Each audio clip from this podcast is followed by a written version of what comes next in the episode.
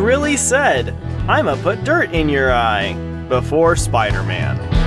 I'm Michael I'm Ryan Matlock. I've got intro. No, you don't. Yes, you do. I'm Michael LaFaver. And I'm Ryan Matlock. We're two storytelling fans of Beyond Gilead. And today we're reviewing 10 7 Mud Pies and Blind Eyes by Lori Twitchell. So join us for episode 132 on our return to Gilead.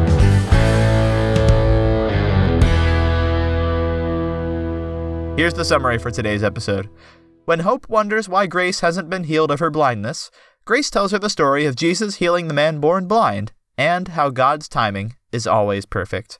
Why don't we start this one off with the clip of the day? Because I think that'll be a good springboard into discussion for it. Yes. Also, because I don't want to forget. Let's do that. Do, do you have it? I think. How do you want me to send it to you? Give me a sec. If I may be so bold to ask, uh, why? Why what? Why everything? Why now? Why me? Why here? Everything is in my Father's timing. It's all for His glory, even your eyes, so He may be glorified.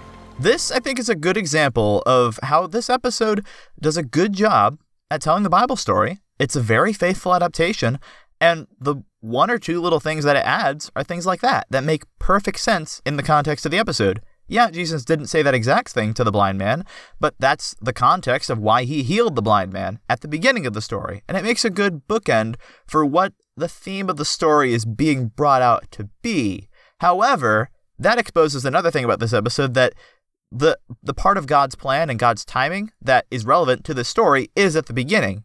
But the episode makes it wants to make it seem like it's relevant throughout the whole story. So once that happens and the man is healed, and then there's all the stuff about oh who healed you? Oh, it was Jesus. Oh, you can't say that. He healed on the Sabbath. Oh, let's bring his parents in. Talk to his parents. No, no, he doesn't know what he's saying. Yes, I do know what I'm saying. It was Jesus who healed me. Oh, you're kicked out of the synagogue. All of that, which is part of the story, and the point of which I think is more there's a price for following Jesus, and he changes the lives of those that he touches in ways that other people can't even imagine. And then he still ministers to us even after all of that in our afflictions. Even after Right, all or that. even just telling the history of what happened and the political upheaval with the Pharisees. Sure, and what would eventually drive them to, uh, like, to condone his crucifixion. All of that. Yeah. That that's all the immediate context of Scripture, and it's fine that it's being told here. It's it just doesn't really apply to the other half of the story, which I also appreciate why Hope would think that she's a new Christian and thinking that oh well we just read this verse about ask and it will be given to you seek and you find well well well yeah well I I want grace to be healed and of course God will want that too. Those are both fine messages, but it's a very loose connection to tie it into that beginning of this story that yeah the rest doesn't really have to, a lot to do with that you want to take it from here Sure. I think the main thing that this episode suffers from, uh, I'll put it this way. So, Grace is the moral. I don't want to say foundation. I guess the high she's ground supposed to be the mo- the moral high ground. Yeah, the moral driver in a lot of episodes. Basically, the kids come to her, they believe X. She knows why to be biblically true, and she guides them towards that gently and graciously. Huh, Grace. Um, shut and that's the point of the episode is that she fills the role of being a mentor spiritually to the children. The problem with this episode that I can kind of pull out is that she doesn't correct Hope on the basis of the context of the scripture she's misunderstanding. She points to an entirely other, uh, entirely separate scripture to uphold a completely separate idea. So right now, the the text that um, Hope is misunderstanding is it Matthew seven seven yes here that it's matthew yes, 7 Okay. Just wanted to make sure it wasn't like some other book also tells the story or something.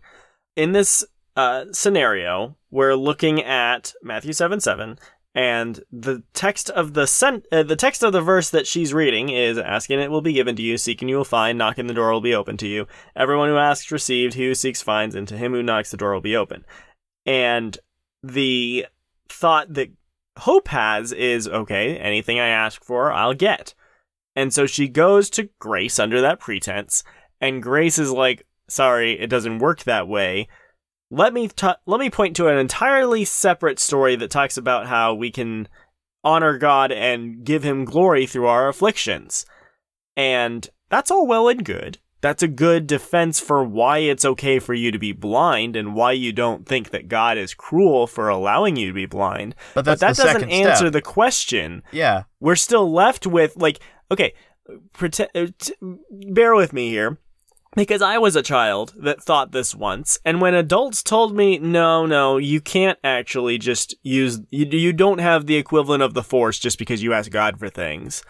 I was like, what? No, I could totally tell this mountain to move and it'll just happen. and I've also heard the Bible talk about the faith of a child. Well, I'm a child and I have faith. Let, just let me do this. Stop trampling on my faith. Your parents are like, oh, he knows he knows it's too not much. working. it must have been your lack of faith. That's that's a thing that I actually thought when I was a kid. yeah. Yeah. The unfortunate thing is, no adult actually took the time to understand the Bible enough to explain it to me like I'm about to do here.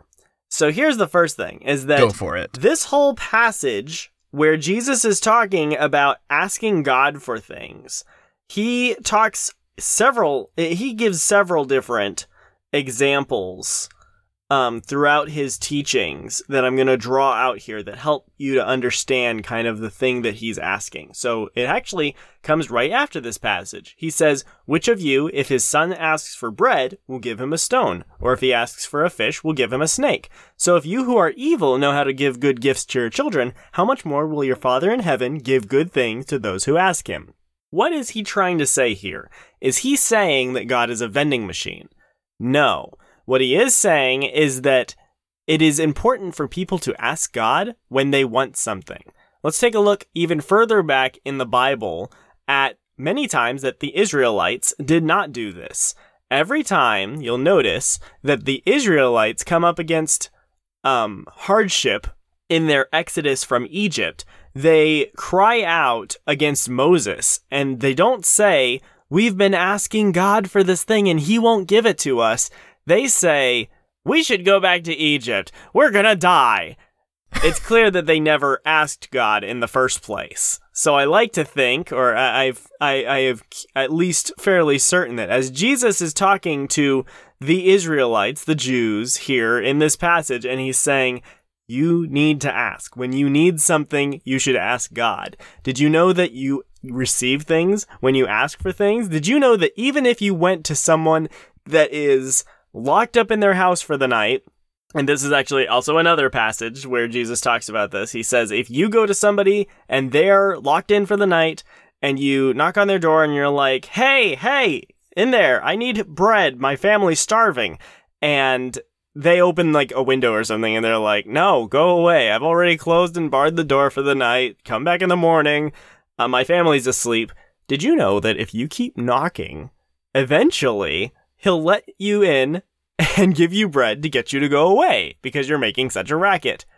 And then he uses that, he draws that out, and he's like, okay, if you can get humans to do things that you want, that you need desperately, did you know God loves you more than your random annoying neighbor?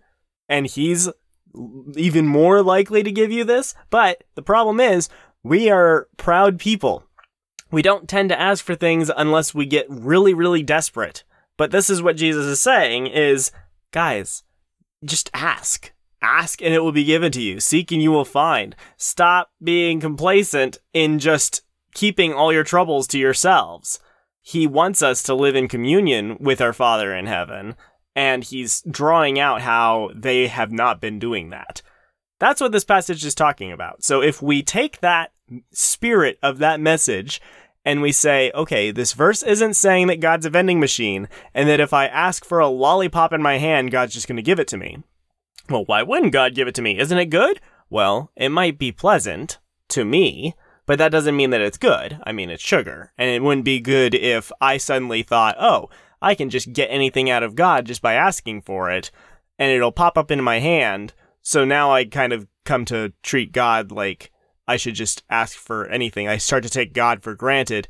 In the end, Him giving that gift to me doesn't really become good. It actually serves as a stumbling block, perhaps. So, we can come up with some pretty good reasons that God might not just give out things willy nilly. I feel like everything I've explained about this passage, how it's Jesus essentially saying, live in communion with God and come to Him with your desires, your needs, ask and it will be given. What he's saying is, talk to God, essentially. And if Grace had said something akin to that, it would have addressed Hope's misunderstanding of the passage.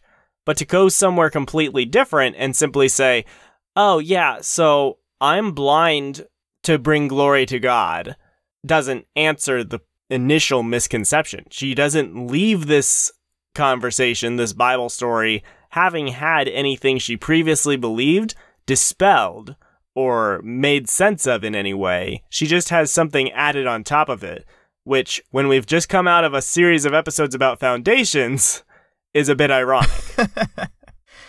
yeah, so let's take a contrast to this and go to Adventures in Odyssey, just because it did it better. The episode Worth It in album 71 tells the same story but ends with Jesus healing the man. It doesn't have the whole fallout to that be the main bulk of the story. Instead, the whole point of the story is why are you blind since childbirth? Why did this happen? Why do bad things, why, why do evil, why does evil happen to people who are, you know, innocent? Or why do th- why are things that are affecting this man for his whole life? Is it because his parents sinned? And that's the question that one of the disciples asks. That's the question that's in here too. But that that's not the same lesson as is being taught here, presumably. That one is why are these things happening to these people who can't control them? Whereas here it's, well, if I ask for it, why doesn't it happen?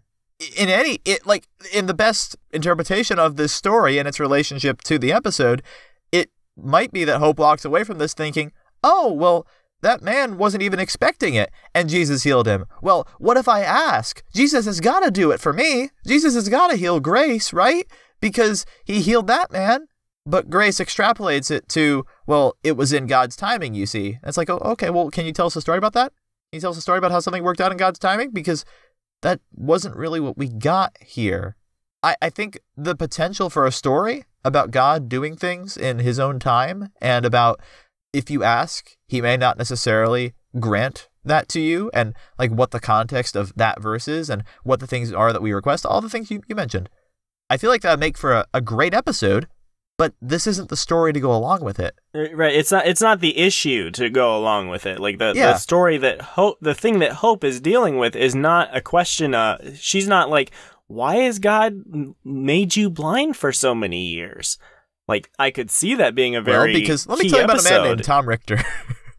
right, right. We could we could have a really great episode if Hope has the initial starting point of the episode being that she's a brand new Christian and she's like God loves his children, and then she like goes to school maybe. And the kids around her she's trying to evangelize and they're like god loves his children? Well what about grace? Isn't she a christian? She's blind. Oh yep yep. That plays in so much better. And it gives us good character development for hope. That gives her an active scene. It's already fine the way that it is to set up the story uh, to set up a story but to set up this particular story yeah that'd be fantastic. That's a great tweak right there. That would lead to there actually being a conflict in the episode that needs to be resolved because we see that we would see that conflict in hope. As it is the conflict is unfortunately like just kind of this awkward grace like oh you're you're gonna pray for me? Uh maybe don't.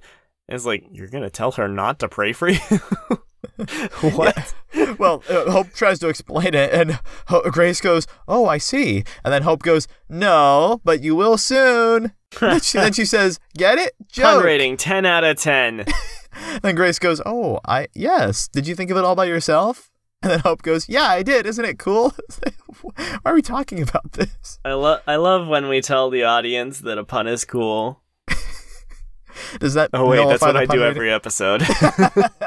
well, that's not us making the pun and telling them that that it's cool. yeah.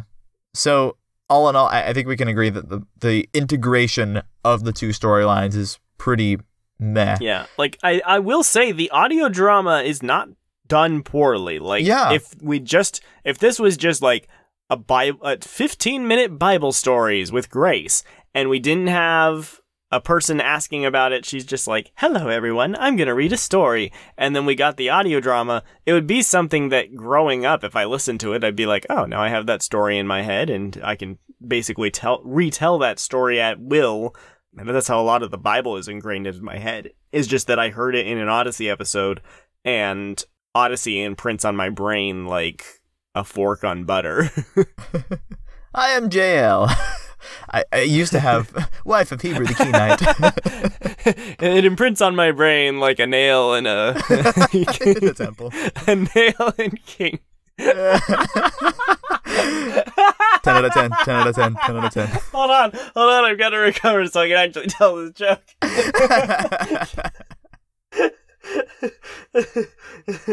like a nail in King Sisera's head.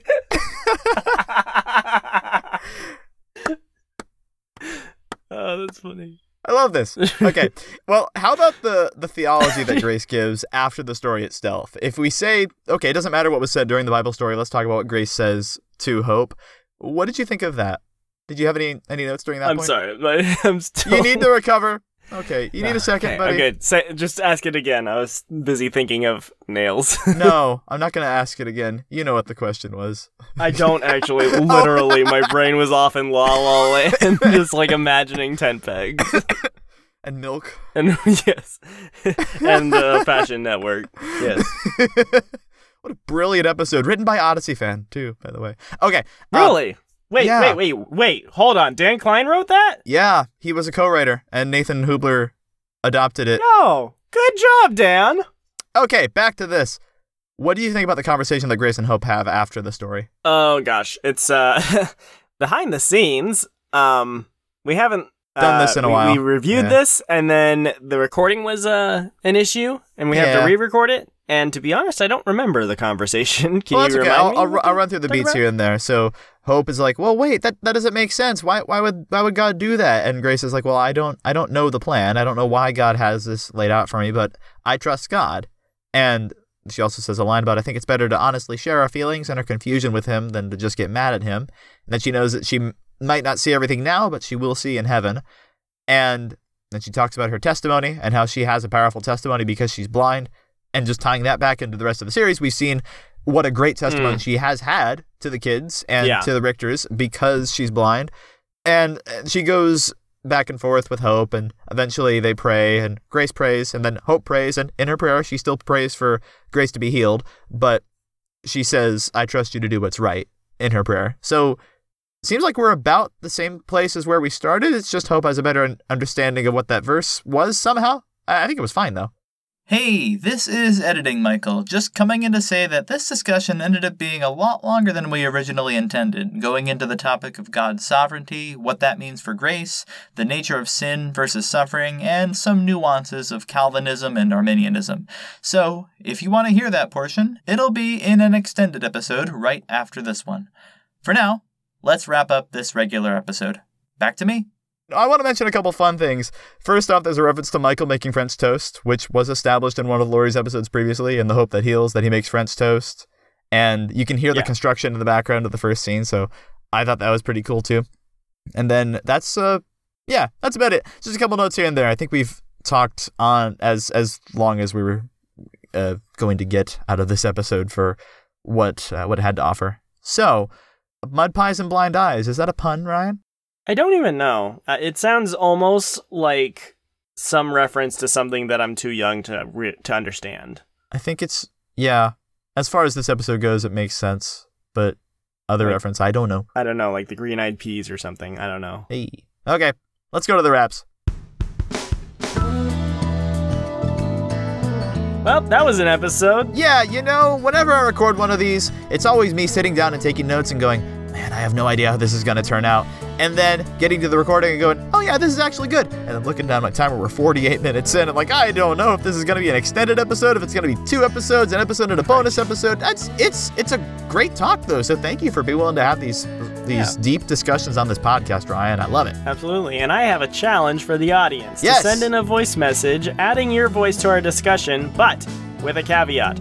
Do not simply align yourself to, oh, I'm a Calvinist, oh, I'm an Arminian. I just want to hear just your gen- genuine Yeah. take on the matter, not politicized, not polarized. Just, I want to hear your genuine heart on it. And give us references. Make sure you back up your beliefs with scripture. If there's anything we've been talking about on this podcast, it's that the opinions we have, they we, we talk about them in the episodes about why we have those opinions and why we think episodes are good or not good for those reasons. So, share your thoughts with us. We'll share them here on the podcast. We will. We definitely will. Absolutely. Unless you swear at us, and then we won't do that.